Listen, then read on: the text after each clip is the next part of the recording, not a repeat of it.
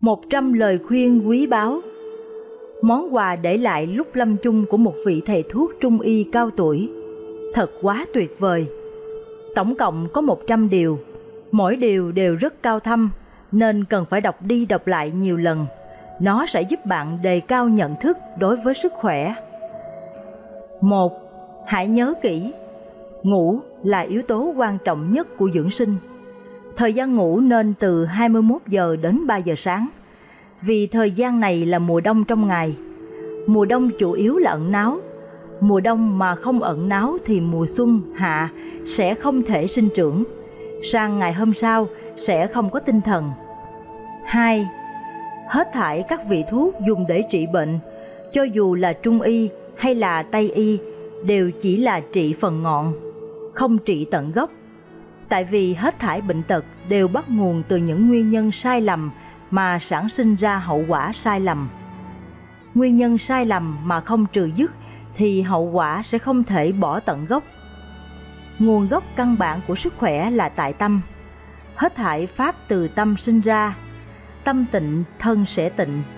Vì thế khi bị bệnh rồi, không được hướng ngoại cầu, phải dựa vào hệ thống phục hồi của bản thân để chữa trị bệnh của chính mình. Kỳ thực, con người và động vật là giống nhau. Bệnh của động vật đều là tự dựa vào bản thân mà tự hồi phục, và con người cũng có khả năng đó. 3. Quan niệm đúng đắn có tác dụng giúp người bệnh tiêu trừ bệnh tật tốt hơn nhiều so với sử dụng biệt dược đắt đỏ và phẫu thuật. Có được quan niệm đúng đắn, bạn sẽ có quyết định đúng đắn bạn sẽ có hành vi đúng đắn và bạn sẽ có thể phòng ngừa rất nhiều bệnh tật phát sinh. 4. Con người vốn hội tụ hết thải trí huệ, tuyệt đối không phải là học từ trong sách vở, mà là từ tâm chân thành, tâm thanh tịnh của bản thân, từ trong thiền định mà sinh ra. 5. Trong giới sinh vật, con người là linh thể có cấu tạo hoàn mỹ nhất khi con người được sinh ra là đã có một cơ thể khỏe mạnh. Sự điều chỉnh trạng thái khỏe mạnh của con người là dựa vào chính hệ thống điều tiết phục hồi của bản thân để hoàn thành, chứ không phải dựa vào nhân tố bên ngoài. Các nhân tố bên ngoài chỉ có tác dụng phụ trợ. 6. Đại đa số hiện tượng bệnh tật của con người là hiện tượng biểu hiện khi cơ thể đang điều tiết, thanh lọc những thứ không tốt trong thân thể là trạng thái biểu hiện ra khi cơ thể tự động điều tiết trở lại trạng thái cân bằng. Vì thế, chúng ta nên coi đó là hiện tượng sinh lý bình thường, chứ không nên coi đó là căn bệnh để tiêu diệt. Vì vậy, khi con người bị bệnh, nhất định không nên có tâm thái oán trách và giận dữ, tâm lý phải ổn định. Tâm định thì khí sẽ thuận, khí thuận thì máu sẽ thông, khí thuận huyết thông thì trăm bệnh đều sẽ tiêu tan. 7. Sức khỏe của con người không thể xa rời hai nhân tố. một, Khí huyết đầy đủ. 2. Kinh mạch thông suốt, bao gồm huyết quản và đường thông bài tiết những thứ cặn bã. 8. Khí huyết đầy đủ dựa vào sự đầy đủ về thức ăn, cộng dịch mật cộng bắt buộc trong khoảng thời gian sau khi trời tối đến 1 giờ 40 sáng có thể ngủ ngon giấc. Thời gian này đại não hoàn toàn không làm việc, đều do thần kinh thực vật làm chủ đạo. Cộng có thói quen sinh hoạt lành mạnh. 9. Kinh mạch thông suốt cần, tâm thanh tịnh, hết thải thất tình lục dục đều có thể phá hoại tâm thanh tịnh, từ đó phá hoại sự lưu thông bình thường của kinh mạch. 10. Duy trì một cơ thể khỏe mạnh. Khỏe mạnh không chỉ cân bằng tăng thu, gia tăng khí huyết, mà còn cần tiết chi, giảm thiểu sự hao tổn khí huyết. 11. Ăn uống quá độ không những không thể gia tăng khí huyết, mà còn trở thành những thứ cặn bã mang gánh nặng cho cơ thể. Hơn nữa, còn bị tiêu hao khí huyết để thanh lọc chúng đi lục phủ ngũ tạng là một xưởng gia công khí huyết. Thức ăn là nguyên vật liệu, năng lực gia công là hữu hạn, còn thức ăn là vô hạn. Cho nên số lượng thức ăn nhất thiết phải được khống chế. 12. Vận động thích hợp có thể giúp cho khí huyết lưu thông, nhưng đồng thời cũng tiêu hao đi khí huyết. Sự tuần hoàn của cơ thể tại vi mô chủ yếu dựa vào trạng thái lỏng và tĩnh mà đạt được. Đây cũng là điều không thể thiếu trong một cơ thể khỏe mạnh. 13. Chất cặn bã trong cơ thể càng nhiều sẽ cần càng nhiều khí huyết để thanh lọc chúng. Nhưng khi chất cặn bã nhiều lên và làm tắc huyết mạch sẽ làm giảm thiểu khí huyết. Cái đó sẽ dẫn đến sự tuần hoàn ác tính, cũng chính là cơ lý khiến con người già yếu đi. Vì vậy, nếu con người muốn khỏe mạnh, không già yếu, thì phải một Giảm thiểu chất cặn bã trong cơ thể. Hai Tăng cường sự thông suốt của các đường kinh mạch. Ba Tăng cường khí huyết trong cơ thể. 14. Tin tưởng vào thuốc Tin tưởng vào số liệu kiểm tra không bằng tin tưởng vào cảm giác của bản thân. Tin tưởng rằng chính mình có đầy đủ năng lực để điều tiết. Nhưng trước hết bạn cần phải là người đắc đạo. Trí huệ đã khai mở mới có thể phân biệt được hết thảy những điều này. 15. Sự khỏe mạnh khởi đầu từ việc điều hòa tâm tính. Vì sức khỏe của bạn bạn hãy tu Phật. Tu Phật đạt được sự vui vẻ đó là sự hưởng thụ tối cao của đời người. 16. Đối với người có bệnh cũ mà nói, chỉ khi có khí huyết đầy đủ, một là thông qua phương pháp bổ sung khí huyết như đã giới thiệu ở đây, hai là thông qua việc đi tản bộ để đánh thông khí cơ. Bệnh tình mới có thể hiển hiện ra. Vì thế người luyện công sau khi công phu đã đạt đến một trình độ nhất định đều xuất hiện một vài hiện tượng bệnh. Đến lúc đó phải vững vàng kiên định, tâm thần phải tỉnh lại và luyện nhiều tĩnh công hơn để gia tăng khí huyết của bản thân, để mau chóng vượt qua giai đoạn này. 17. Con người làm trái với quy luật dưỡng sinh, mặc dù không nhất định sẽ bị bệnh ngay lập tức, nhưng một khi đã hình thành thói quen, liền gia tăng nguy cơ mắc bệnh. Điều này giống với luật lệ giao thông. Bạn vi phạm luật lệ giao thông không nhất định sẽ xảy ra sự cố, nhưng tình trạng nguy hiểm là có thể thấy rất rõ ràng. 18. Tại sao con người nhất thiết phải duy trì trạng thái đối khác nhất định thì mới có lợi cho dưỡng sinh? Kỳ thực, đây chính là sự vận dụng tuyệt diệu của chữ hư. Đạo gia giảng, hư thì linh.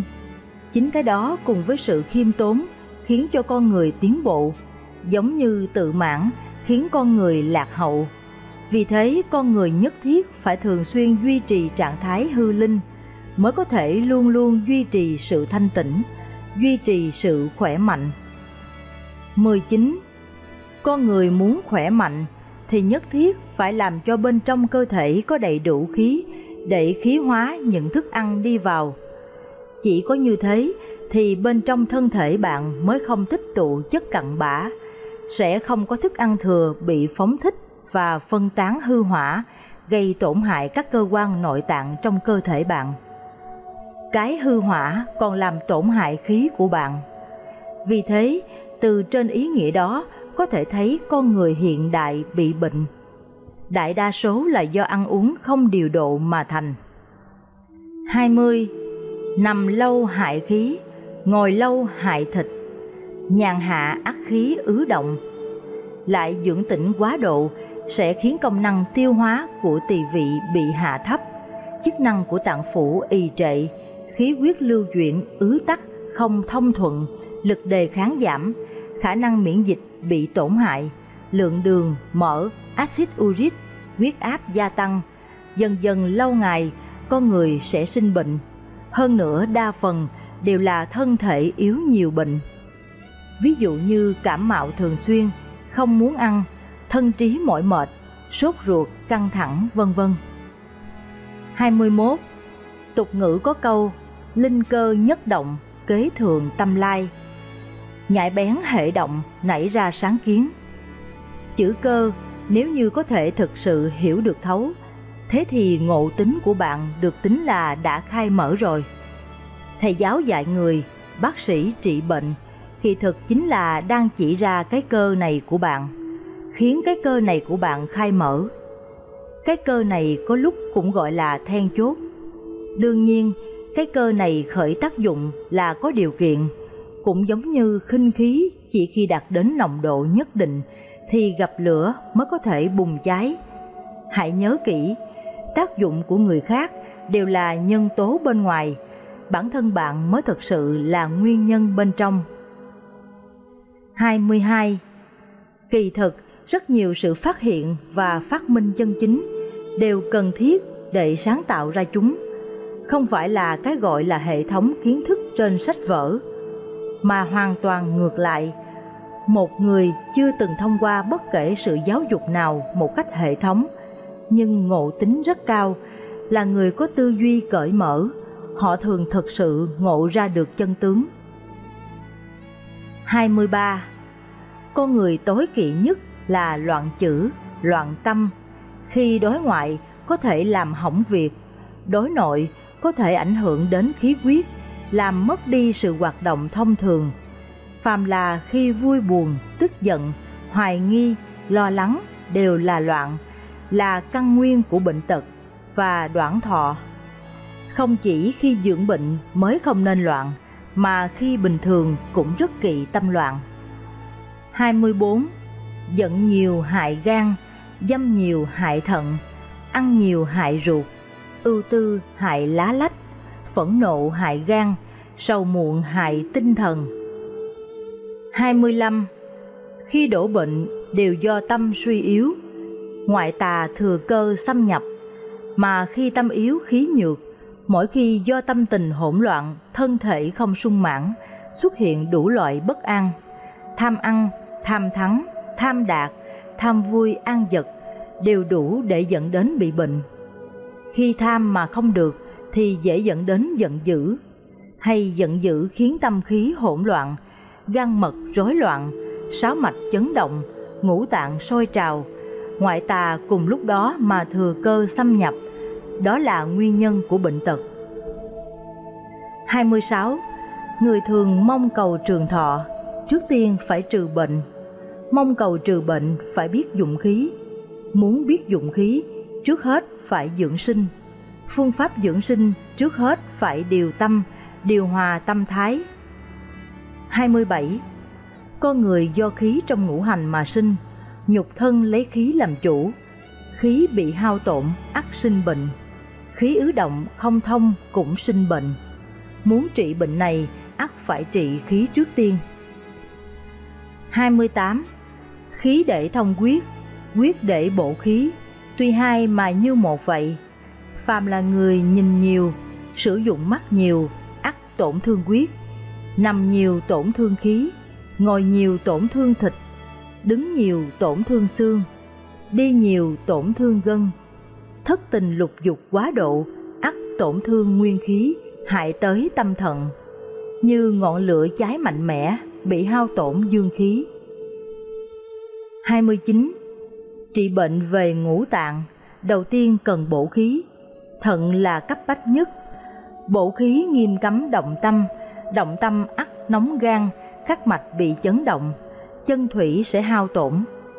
Tâm bị động sẽ dẫn khởi phong, phong động ắt hỏa vượng, hỏa vượng ắt thủy can, thủy can ắt địa tổn.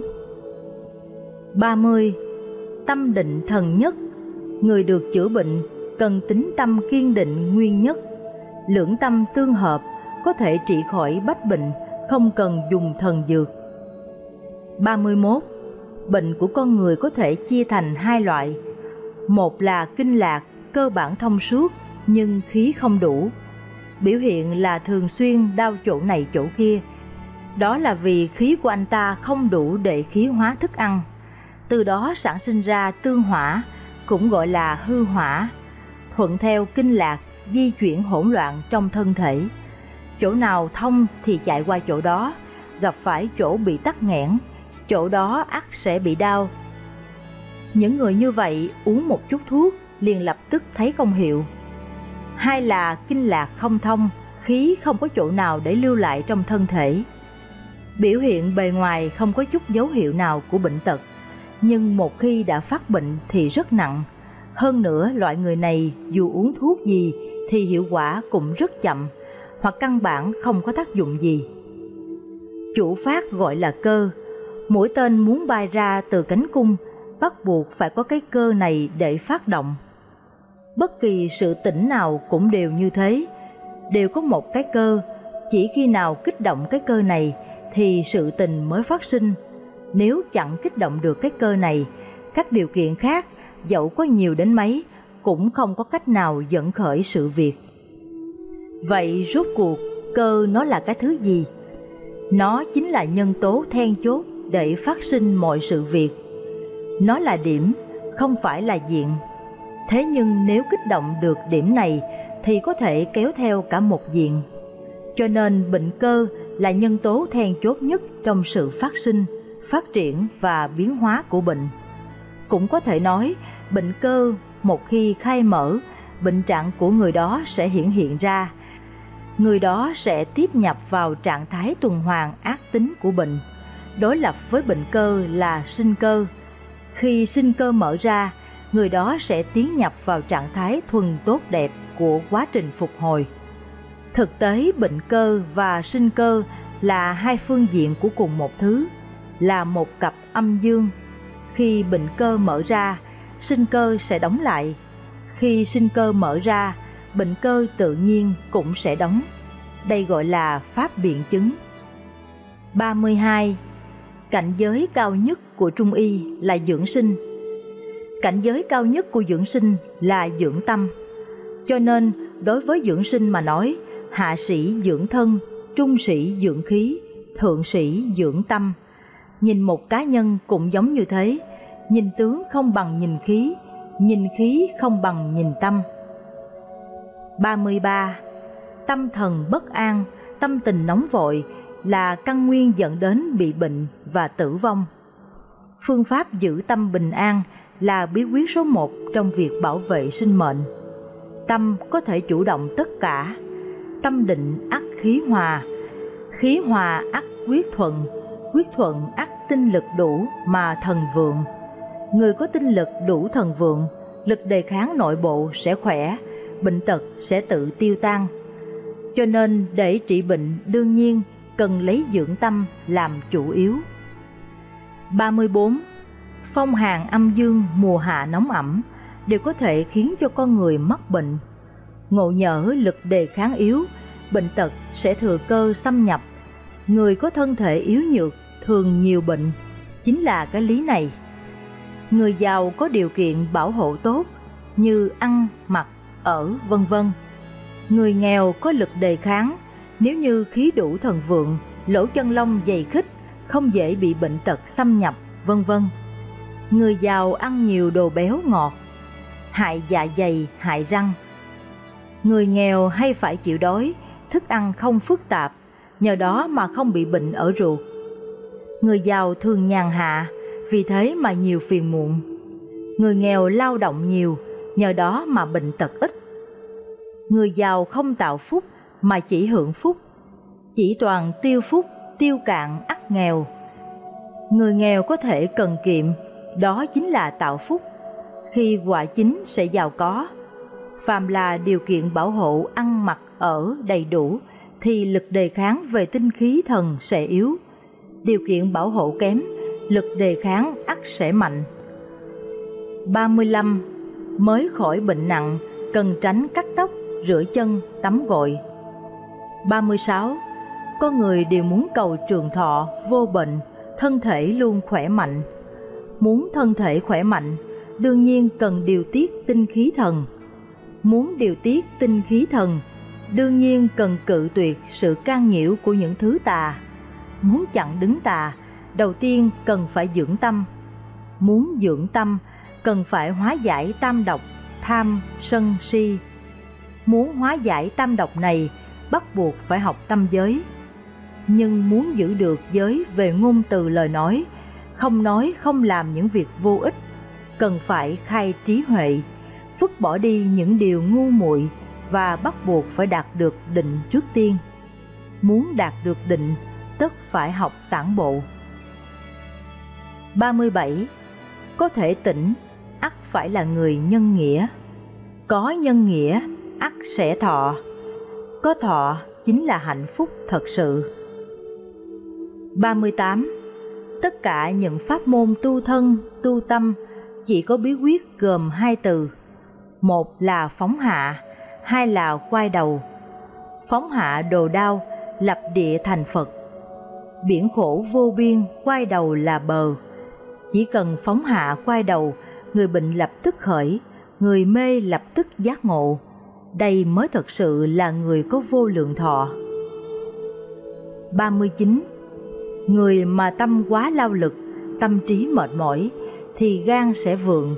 Tâm quá lao lực chính là tâm quá đầy, không rỗng. Tâm đầy ắt không thể dung nạp can, mộc, sinh chi hỏa. Tâm không dung nạp can sinh chi hỏa, khí trong gan ắt sẽ tích tụ lại nhiều.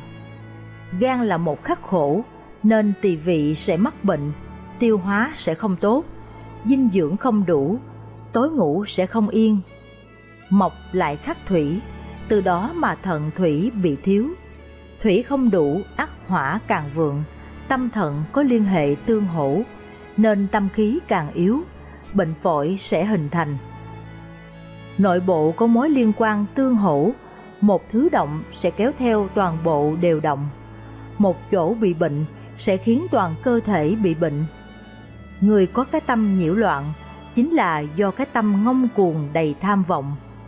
Cho nên muốn trị bệnh, cần làm an cái tâm này lại.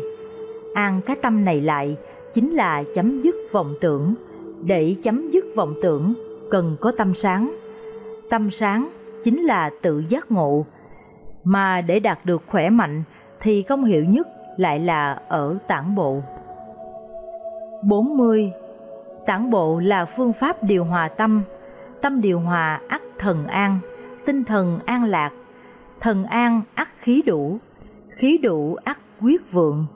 Khí quyết lưu thông, nếu có bệnh có thể trừ bệnh, nếu không đủ có thể bồi bổ. Đã đủ rồi có thể gia tăng.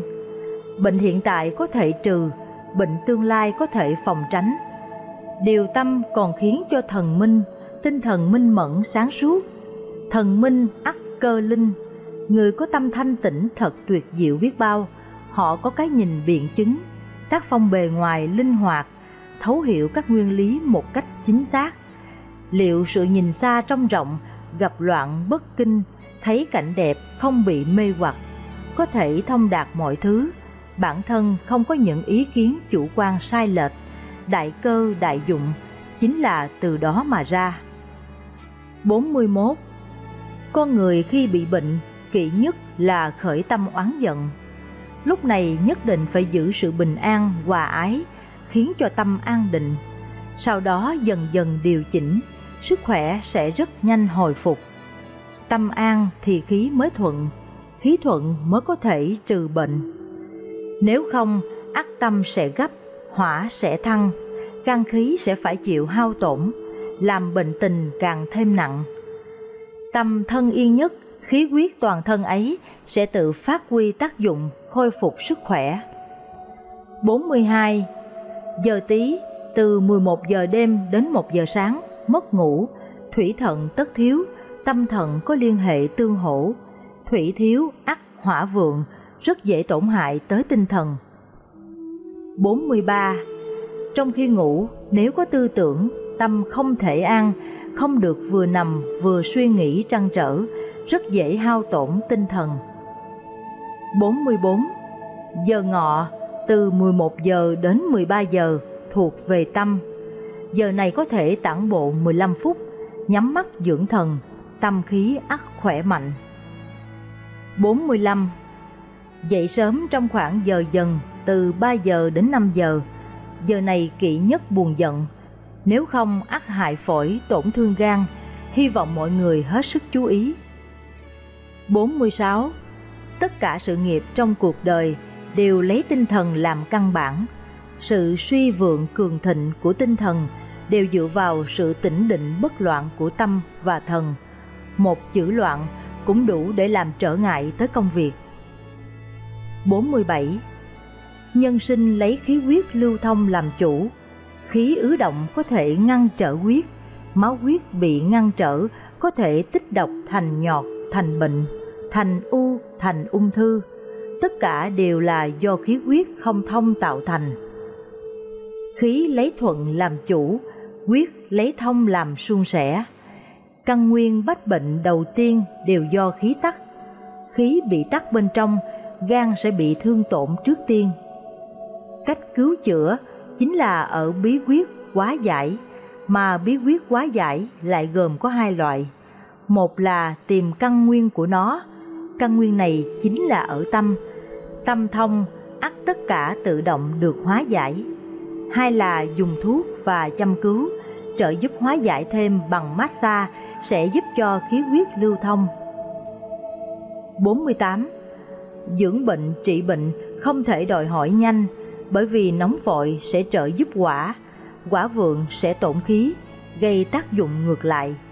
Ngoài ra không thể tham nhiều, tham lam ác tâm không kiên định mà nóng vội, huống hồ bách bệnh đều do tham mà ra, nên không thể lại tham mà làm cho bệnh tình càng thêm nặng là vậy.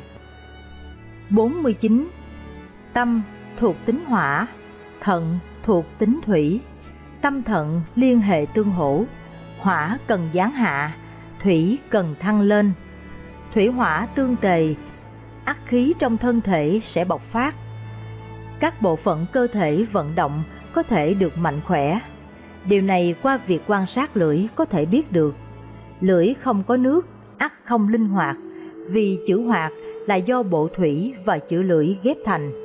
Lưỡi có thể báo cáo tình trạng nặng nhẹ của các loại bệnh bên trong thân thể, từ đó mà phán đoán việc sinh tử. 50. Phương pháp tự cứu khi lâm đại bệnh Một là không được sợ chết, tin tưởng rằng bệnh của mình không những có thể khỏi, mà thân thể có thể trở nên đặc biệt khỏe mạnh, sống lâu trường thọ. Bởi vì bản thân cơ thể, bản chất đã có năng lực này, không phải chỉ là suy nghĩ để tự an ủi. Hai là tin tưởng không cần dùng thuốc hoặc dựa vào bất kỳ thực phẩm dưỡng sinh nào, nhất định bản thân tự có khả năng trừ bệnh, kéo dài tuổi thọ. Ba là bắt đầu từ hôm nay phải quyết định không được lại động tới thân bệnh của bản thân, không được nghĩ tới bệnh của bản thân là bệnh gì, tốt hay xấu đều không được suy tính về nó, chỉ là một người vô tư. Bốn là trong khoảng thời gian chữa trị không được nghĩ tới công việc, cũng không được hối hận về công việc và thời gian đã mất. Chuyên tâm nhất trí, nếu không sẽ lại chậm trễ có khi hỏng việc. 51.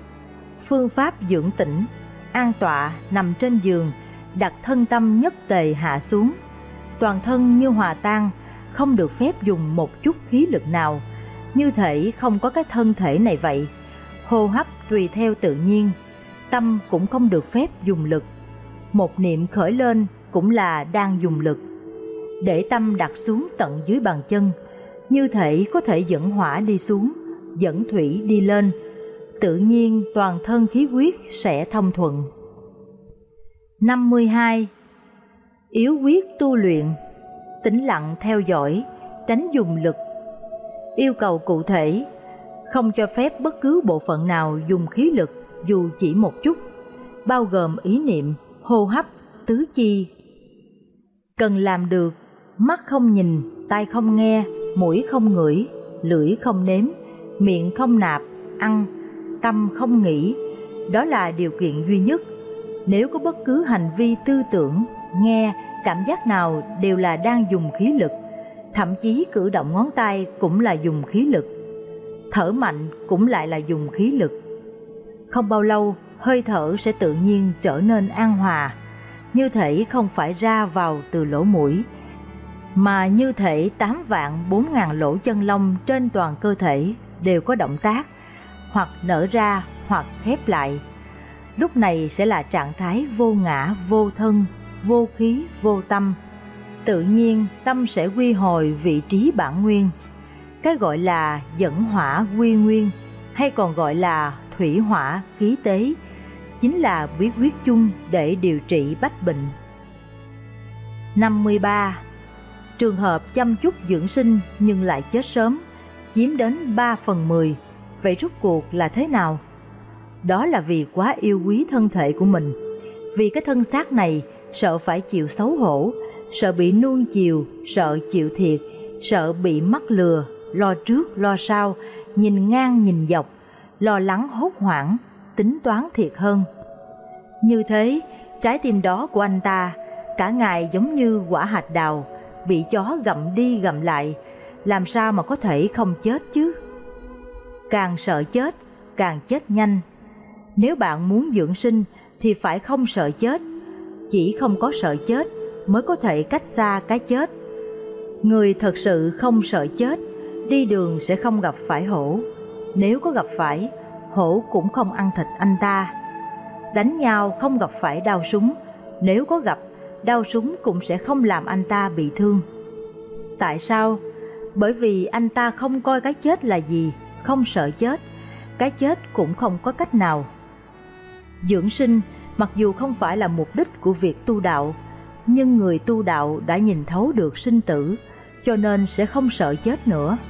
Vì đã không sợ chết nữa, nên cái chết cũng không còn là vấn đề.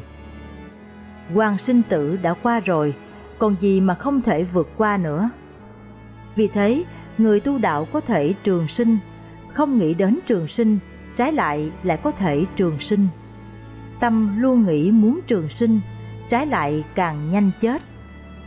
Trường sinh không phải là mục đích của tu đạo, nó chỉ là hiện tượng đi kèm của tu đạo. 54. Người có bệnh lại không cho rằng mình có bệnh, đây chính là bệnh lớn nhất của con người. Người mà biết bản thân mình có bệnh liệu có được bao nhiêu? 55. Người mà ngày nào nửa đêm canh ba cũng vẫn còn ở trên mạng, bản thân đó chính là điều đại kỵ của dưỡng sinh. Bao gồm cả một số người gọi là danh y cũng thế. Ngoài ra, tâm của họ còn luôn tính toán so đo. Thử hỏi người như vậy thì đến bản thân còn không giữ nổi, thì làm sao chữa bệnh cho người khác đây? 56. Đừng tham những cái lợi nhỏ nhặt, cái lợi lớn cũng đừng tham. Một từ tham nhưng bao hàm cả họa. Tham lam, suy tính thiệt hơn sẽ khiến cho người ta mắc các bệnh về tim. Tham lam suy hơn tính thiệt là biểu hiện của việc không hiểu đạo Pháp về cái lý tự nhiên. 57. Đừng có ngày nào cũng nghĩ xem ăn cái gì để bổ âm, ăn cái gì để tráng dương. Hãy nhớ kỹ, vận động là có thể sinh dương, tản bộ thì có thể sinh âm. Âm là mẹ của dương, dương là được vận dụng bởi âm. 58. Người ta khi khí không đầy đủ, không được mù quáng mà bổ khí, nếu không ắt sẽ ảnh hưởng đến sức khỏe. Nếu như vì huyết không đủ thì cần phải bổ huyết trước, bởi vì huyết là mẹ của khí.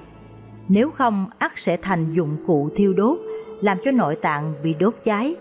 Nếu là vì kinh lạc không thông thì có thể gia tăng khí huyết, đồng thời bồi bổ khí huyết. Như vậy mới có thể đạt được tác dụng của bổ khí. 59. Hoàn cảnh đối với người dưỡng sinh có tính trọng yếu là điều vô cùng rõ ràng. Đây chính là đạo lý mà vì sao người ở những vùng không khí trong lành nơi rừng sâu núi thẳm có thể dưỡng khỏi những bệnh tật khó chữa. Bởi vì những vật chất tinh vi nơi rừng sâu núi thẳm, ion điện âm sẽ thông qua trạng thái thả lỏng của con người trong khi hít thở sâu mà hấp thụ vào trong nội bộ nhân thể. Từ đó mà tứ điều lục phủ ngũ tạng khiến cho người ta có được sức sống mới. Ngoài ra, còn có một điểm mà người thường không hề biết, đó chính là con người không chỉ hô hấp thông qua lỗ mũi, mà mỗi một lỗ chân lông trên thân thể con người đều có thể hô hấp. Hơn nữa, những gì chúng hấp thụ chính là tinh hoa của trời đất. 60. Con người trong trạng thái thả lỏng và tỉnh, hít thở sâu và chậm có thể cảm nhận được sự giao hoán những tinh khí của con người với trời đất. Trong khi hấp thụ khí, thực tế ngoại trừ lúc phổi đang hít khí vào, toàn bộ thân thể đều đang bài trừ khí bên trong thân thể ra ngoài và đem khí của người phóng thích ra ngoài trời đất. Còn khi phổi đang thải khí ra, thực tế con người đang hấp thụ tinh khí của trời đất thông qua các lỗ chân lông. Điều này đại khái chính là điều mà lão tử đã nói. Thiên địa chi gian, kỳ do thác dược hổ. 61. Khi vận động có hai điểm cấm kỵ. Một là không được vận động khi khí huyết không đủ. Hai là không được vận động trong môi trường bị ô nhiễm. 62. Vận động có hai tác dụng. Một là gia tăng tốc độ vận hành của khí huyết, thúc tiến quá trình bài xuất chất cặn bã trong thân thể ra ngoài. Hai là khai mở lỗ chân lông trên da để hấp thụ tinh khí của trời đất. 63. Ngộ tính là gì? Trí huệ là gì? Ngộ tính và trí huệ chính là sử dụng những phương pháp đơn giản nhất để xử lý, xem xét tất cả các sự vật. Nhưng có một số người thường hay gây nhiễu loạn, luôn nhìn những sự việc đơn giản thành phức tạp, làm thành phức tạp. Phức tạp và đơn giản kỳ thực là một thứ, là hai mặt của một thứ. Điều người thông minh nhìn thấy là mặt đơn giản, điều người ngu xuẩn nhìn thấy là mặt phức tạp. 64. Con người không trị được bệnh thì cần phải nhờ thần trị, thần trị không khỏi bệnh thì phải nhờ Phật trị. Phật giảng điều gì? Điều Phật giảng là tâm. 65. Bệnh viện và tòa án ngày nay đều như nhau, có động tới hay không cũng đều đưa cho bệnh nhân giấy thông báo, phán quyết tử hình. Tại sao lại nói như thế? Lấy ung thư làm ví dụ, trong tâm con người ngày nay, ung thư đồng nghĩa với tử hình. Kỳ thực, nếu như chúng ta không gọi nó là ung thư, thế thì đối với bệnh nhân mà nói, chính là mang cho bệnh nhân một tia hy vọng, bằng như lưu lại cho họ một cơ hội sống. Cho nên tôi mới nói, bệnh nhân ung thư ngày nay có đến hơn một nửa là bị dọa chết, là bị áp lực tinh thần dài dò đến chết, đồng thời cũng chính là bị bệnh viện hành hạ đến chết. Bởi vì một khi bạn bị chẩn đoán thành bệnh ung thư, họ sẽ có thể không kiên nể gì cả mà tùy ý xử lý bạn, điều trị mà không chết coi như mệnh của bạn lớn, điều trị mà chết thì là do bệnh của bạn là ung thư. Sự thật mà nói, không có bệnh gì là trị không khỏi, chỉ là xem cái tâm của bạn có thể buông xuống được không. Tất cả bệnh tật đều từ tâm sinh, tất cả bệnh tật cũng đều từ tâm mà trị. Chỉ cần bạn vẫn còn sống, bạn vẫn còn cơ hội. Tìm thấy được cơ hội này, áp dụng nó đối với việc trị bệnh ung thư, bạn sẽ khỏe mạnh trở lại. 66. Hiện nay ngoài xã hội đều nói về cạnh tranh, việc này đã khiến cho mọi trật tự bị đảo loạn, khiến cho con người bị dẫn dụ vào ma đạo. Cạnh tranh là gì? Cạnh tranh chính là khiến người ta bị cuốn vào cảnh giới tham dục vô hạn. Một mặt bạn đề xướng cạnh tranh, một mặt bạn nói về những gì là xây dựng, là ổn định xã hội. Đây chẳng phải là điển hình của việc tự lừa mình dối người sao? 67. Căn cứ vào nguyên lý âm dương tương hỗ mà xét, thanh khiết và vẫn đục là hấp dẫn lẫn nhau. Cho nên con người ăn vào những thứ tươi mới tất sẽ có tác dụng tương hợp với những vật chất bẩn trong cơ thể từ đó mà bài trừ những thứ ấy ra ngoài. 68. Những vật chất vẫn đục sinh ra là do ăn vào những thực phẩm không sạch, nhưng chủ yếu là do ăn quá nhiều, cơ thể không thể tiêu hóa được, khiến đống thức ăn thừa đó biến thành cặn bã. 69. Tùy kỳ tự nhiên là cảnh giới cao nhất của dưỡng sinh. Một người khi sinh ra vận mệnh của anh ta căn bản là đã có định số rồi. Anh ta nên làm gì, không nên làm gì, nên ăn gì, không nên ăn gì.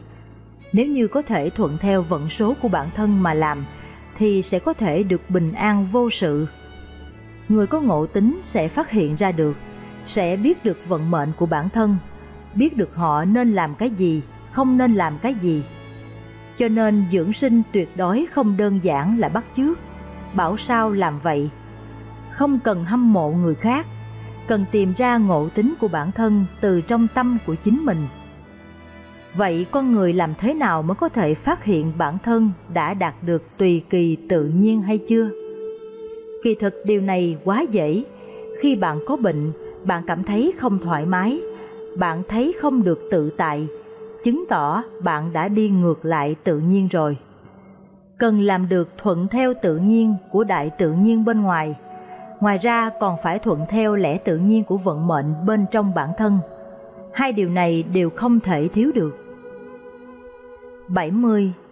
Rất nhiều người khi nghe thấy bác sĩ tuyên bố bản thân bị mắc trọng bệnh, thường đều sẽ biểu hiện ra dáng vẻ không vui, hy vọng có thể dùng phương pháp cắt gọt, độc, giết vân vân để loại bỏ căn bệnh đó.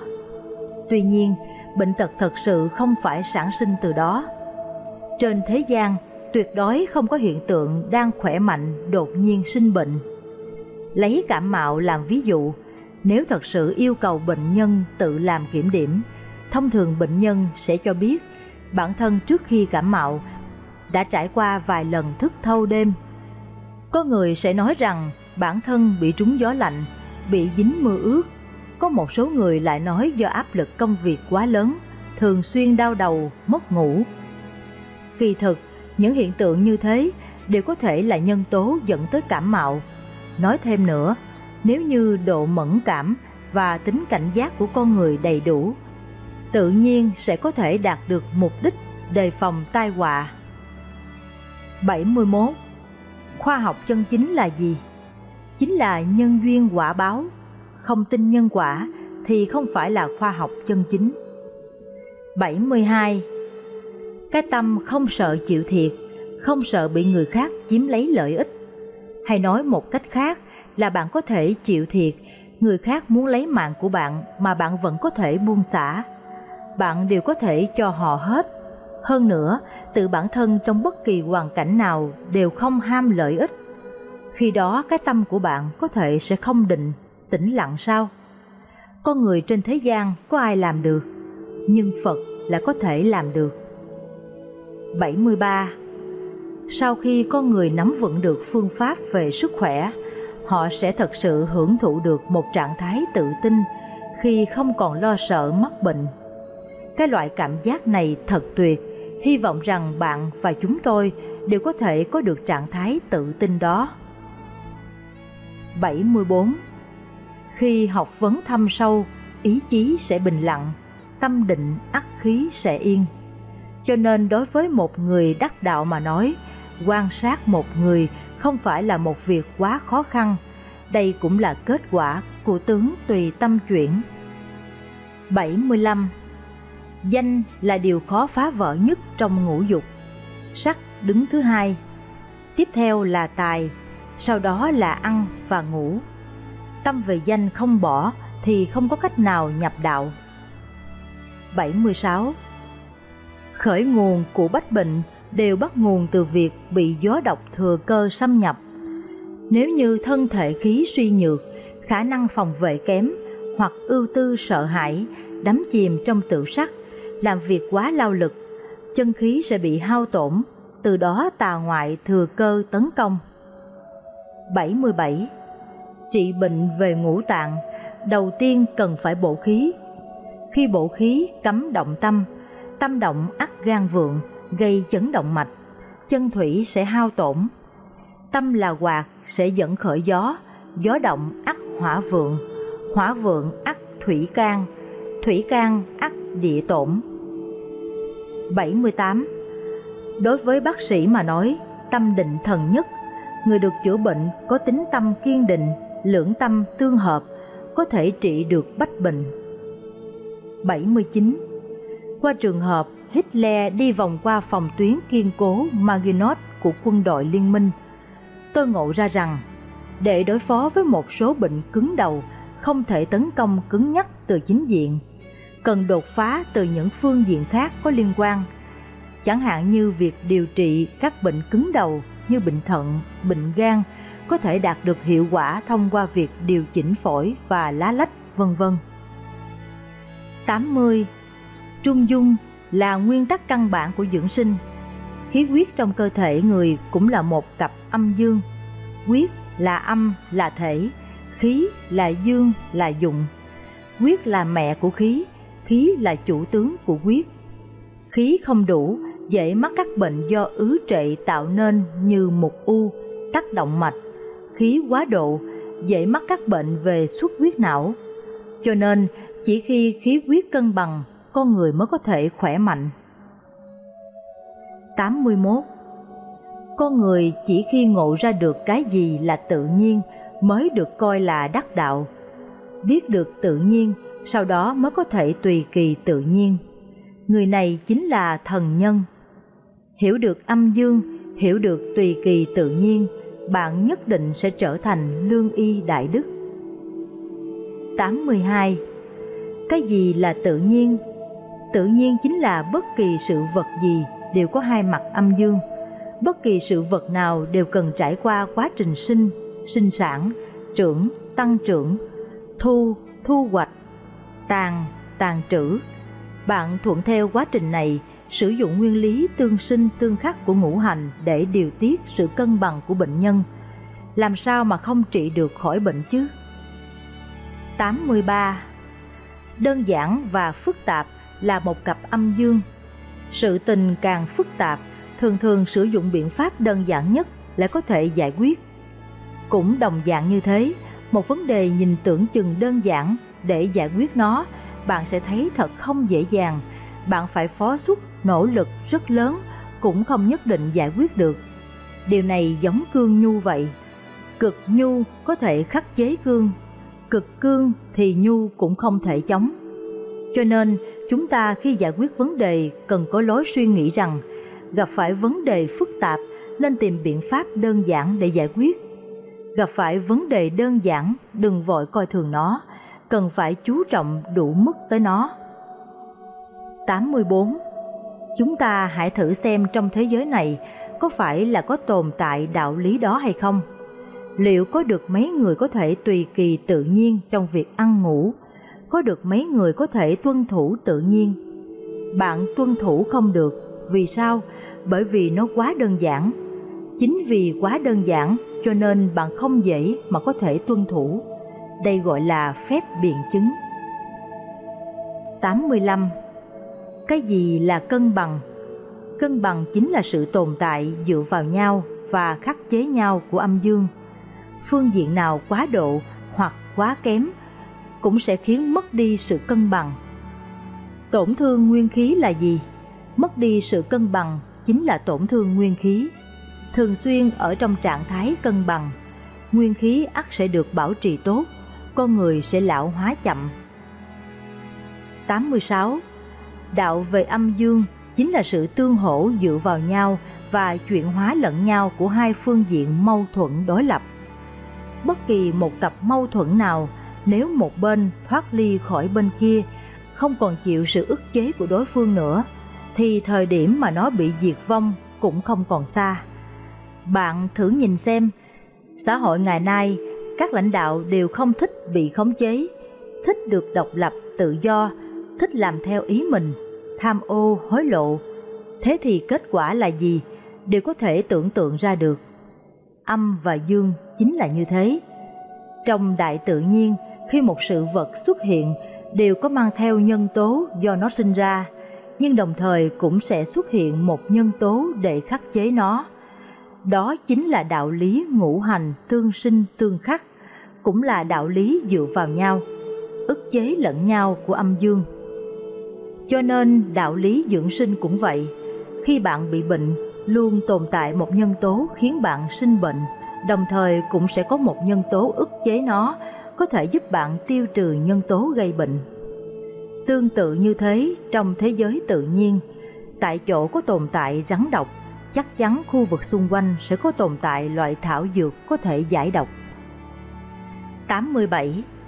Cái gì gọi là đắc ý vong hình? Vì đắc ý mà quên đi dáng vẻ vốn có của mình. Anh ta đã mất đi sự khống chế, mất đi sự ức chế của mặt âm, cho nên kết quả nhất định là cũng như thế, con người không nên để tinh thần sa sút vì như thế sẽ mất đi sự ức chế của mặt dương đối với họ. 88. Làm thế nào để có đại trí huệ? Nếu không có tấm lòng quảng đại, ở đâu mà có đại trí huệ chứ? 89. Tục ngữ có nói, sống đến già, học đến già. Học tập cũng cần phải hợp thời, đến tuổi nào thì học những điều mà ta nên học vào giai đoạn ấy. Nếu không, ắt sẽ không hợp thời, không tùy kỳ tự nhiên. Nhưng hãy xem sự giáo dục của chúng ta ngày nay, từ nhà trẻ đến đại học, có bao nhiêu điều là đáng để học. Lúc còn nhỏ nên học cái gì? Nên học đạo đức, học hiếu đạo. Tiếp theo là học nhận biết chữ, dấu chấm câu. Tiếp theo là học cách làm việc. Đến tuổi thanh niên thì học cách làm sao để sống tốt, giáo dục con cái tốt, làm cho gia đình hạnh phúc. Đến tuổi trung niên, học tập đạo dưỡng sinh. Đến những năm tuổi già, học cách buông bỏ tâm thái, an hưởng tuổi già. Ngành giáo dục cần học gì? Chính là học những thứ này. 90. Tình chí, bảy loại tình cảm của con người. Đối với bệnh tật có mối tương quan mật thiết với nhau. Có một số bệnh tật là do tình chí gây ra. Bạn dùng thuốc trị liệu, trị mãi mà vẫn không khỏi. Đối với loại bệnh tật này, muốn cởi chuông thì phải tìm người buộc chuông. Ngũ chí có thể gây bệnh, ngũ chí cũng có thể giải trừ bệnh. 91. Dưỡng sinh có một điều rất trọng yếu, đó là không được sợ chết. Người sợ chết dương khí không đủ, dương khí không đủ, tử thần sẽ tìm ra được bạn. Đây chính là điều mà đạo gia giảng. Người tu luyện cần có một khí chất anh hùng, nhân trí dũng không thể thiếu một trong ba. 92. Khi nào bạn lấy học vấn lý giải được nó là vô cùng đơn giản và bình dị. Lúc này bạn mới là chân chính đạt được một trong tam muội.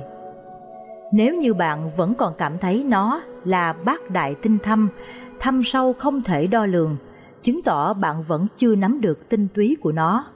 Mới chỉ nhìn thấy phần tươi tốt của lá cây mà vẫn chưa nhìn thấy được căn bản của nó. Lúc này bạn mới chỉ ở giai đoạn có, vẫn chưa đạt được cảnh giới của vô.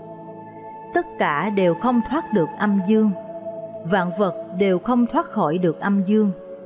Căn bản của điều này chính là âm dương. Biết được một điều này, mọi sự đều có thể hoàn thành. 93. Tập trung tinh thần định khí, quên đi cả bản thân và mọi sự vật. Đó là cốt lõi của dưỡng sinh. 94. Chủ minh ắt hạ an, theo đó để dưỡng sinh ắt sẽ thọ. Tình thế sống chết cũng không nguy hiểm, thiên hạ ắt sẽ hưng thịnh. Chủ bất minh ắt thập nhị quan gặp nguy, khiến cho đạo tắc nghẽn không thông, thực thể liền bị thương tổn. Theo đó để dưỡng sinh ắt sẽ mang họa. Người trong thiên hạ và gia tộc này sẽ gặp đại nguy, nghiêm cấm, nghiêm cấm. 95. Ứng dụng của ngũ hành tương sinh tương khắc Phàm là do ngũ tạng hoạt động thái quá sẽ gây ra bệnh tật, đều có thể dùng phương pháp ngũ hành tương sinh tương khắc để trị. Giống như thế, phàm là vì ngũ hành không đủ dẫn khởi bệnh tật thì đều có thể dùng phương pháp ngũ hành tương sinh tương khắc để giải quyết. Đây là nguyên tắc căn bản của phép vận dụng ngũ hành. 96 người hiện đại thường chú trọng vào phương diện truy cầu đề cao chất lượng cuộc sống. Hậu quả của loại truy cầu này rất đáng sợ. Cần biết, dục vọng của con người đối với vật chất là không có giới hạn. Khi mà loại dục vọng này không được khống chế, cũng tương đương sự thống khổ không có giới hạn của chúng ta. Kỳ thực, vật chất có thể đem lại sự hưởng thụ, thì tinh thần cũng có thể. Thuốc có thể trị bệnh, thì phương pháp trị liệu tâm lý cũng có thể làm được. Cho nên, chúng ta dùng cả cuộc đời để truy cầu tài phúc thì chi bằng hãy dùng quãng thời gian ấy để bồi dưỡng một loại tâm thái tốt, khiến cho tinh thần của chúng ta đạt tới một loại cảnh giới siêu phàm. 97. Sau khi con người nắm vững được phương pháp về sức khỏe, họ sẽ thật sự hưởng thụ được một trạng thái tự tin khi không còn lo sợ mắc bệnh. Cái loại cảm giác này thật tuyệt, hy vọng rằng bạn và chúng tôi đều có thể có được trạng thái tự tin đó. 98. Thân thể của chúng ta là một cơ thể có đầy đủ trí tuệ và chức năng. Thân thể của chúng ta có rất nhiều lính gác như răng, ruột thừa, amidan, vân vân. Khi thân thể chúng ta có hiện tượng dị thường, thông thường là thăng hỏa, những lính canh này sẽ lập tức phản ứng thông báo tới đại não. Người thông minh lúc này nên điều tiết lại tâm thái, kiểm điểm bản thân để thân thể cân bằng hài hòa trở lại. Vậy mà hiện nay Tây Y đều làm những việc gì? Bạn bị đau đúng không? Tôi sẽ cắt bỏ bộ phận bị đau của bạn. Hiện nay thậm chí còn có người phát minh ra một loại máy, bạn bị viêm mũi, dị ứng sẽ phải hắt xì hơi đúng không? Vậy tôi sẽ đốt cháy khu vực thần kinh mẫn cảm trong mũi của bạn. Như thế sau này mũi bạn có bị kích thích gì đi nữa cũng sẽ không bị hắt hơi. Hậu quả của những việc làm như thế của Tây Y chính là sau này nếu chúng ta lại tiếp tục bị bệnh thì bộ phận bị cắt bỏ chính là lục phủ ngũ tạng của chúng ta. 99. Hãy nhớ kỹ, khi chúng ta ngẫu nhiên bị đau bụng, hắt hơi, ho, phát sốt vân vân đều là hệ thống phục hồi thân thể của chúng ta đang hoạt động. Đừng có quá lạm dụng thuốc khi vừa mới xuất hiện bệnh trạng. Nếu không, chính thuốc ấy sẽ phá hoại chức năng phục hồi thân thể của bạn. Khi mà chức năng phục hồi của bạn bị suy yếu hoặc mất đi, thế thì bạn đã giao vận mệnh của mình cho thuốc rồi. Nên nhớ rằng, nếu bệnh trạng không nghiêm trọng, biện pháp tốt nhất là dưỡng tĩnh, an tâm tịnh khí có thể khiến hệ thống sửa chữa của bản thân hoàn thành được công tác phục hồi. Cho nên, mỗi một người trong chúng ta cần thận trọng khi dùng thuốc để cho hệ thống hồi phục chức năng của cơ thể được khôi phục. Đây mới chính là đạo chân chính trong việc giữ gìn sức khỏe. 100. Rất nhiều trọng bệnh hoặc bệnh hiểm nghèo đều chỉ bắt nguồn từ một lý do, hận. Khi mà cái hận này biến mất, bệnh ắt cũng theo đó mà tiêu trừ. Trong thế gian này, điều khó giải quyết nhất chính là hận thù kéo dài. Chính vì không hóa giải được cái hận đó mới có những bệnh không thể trị khỏi được.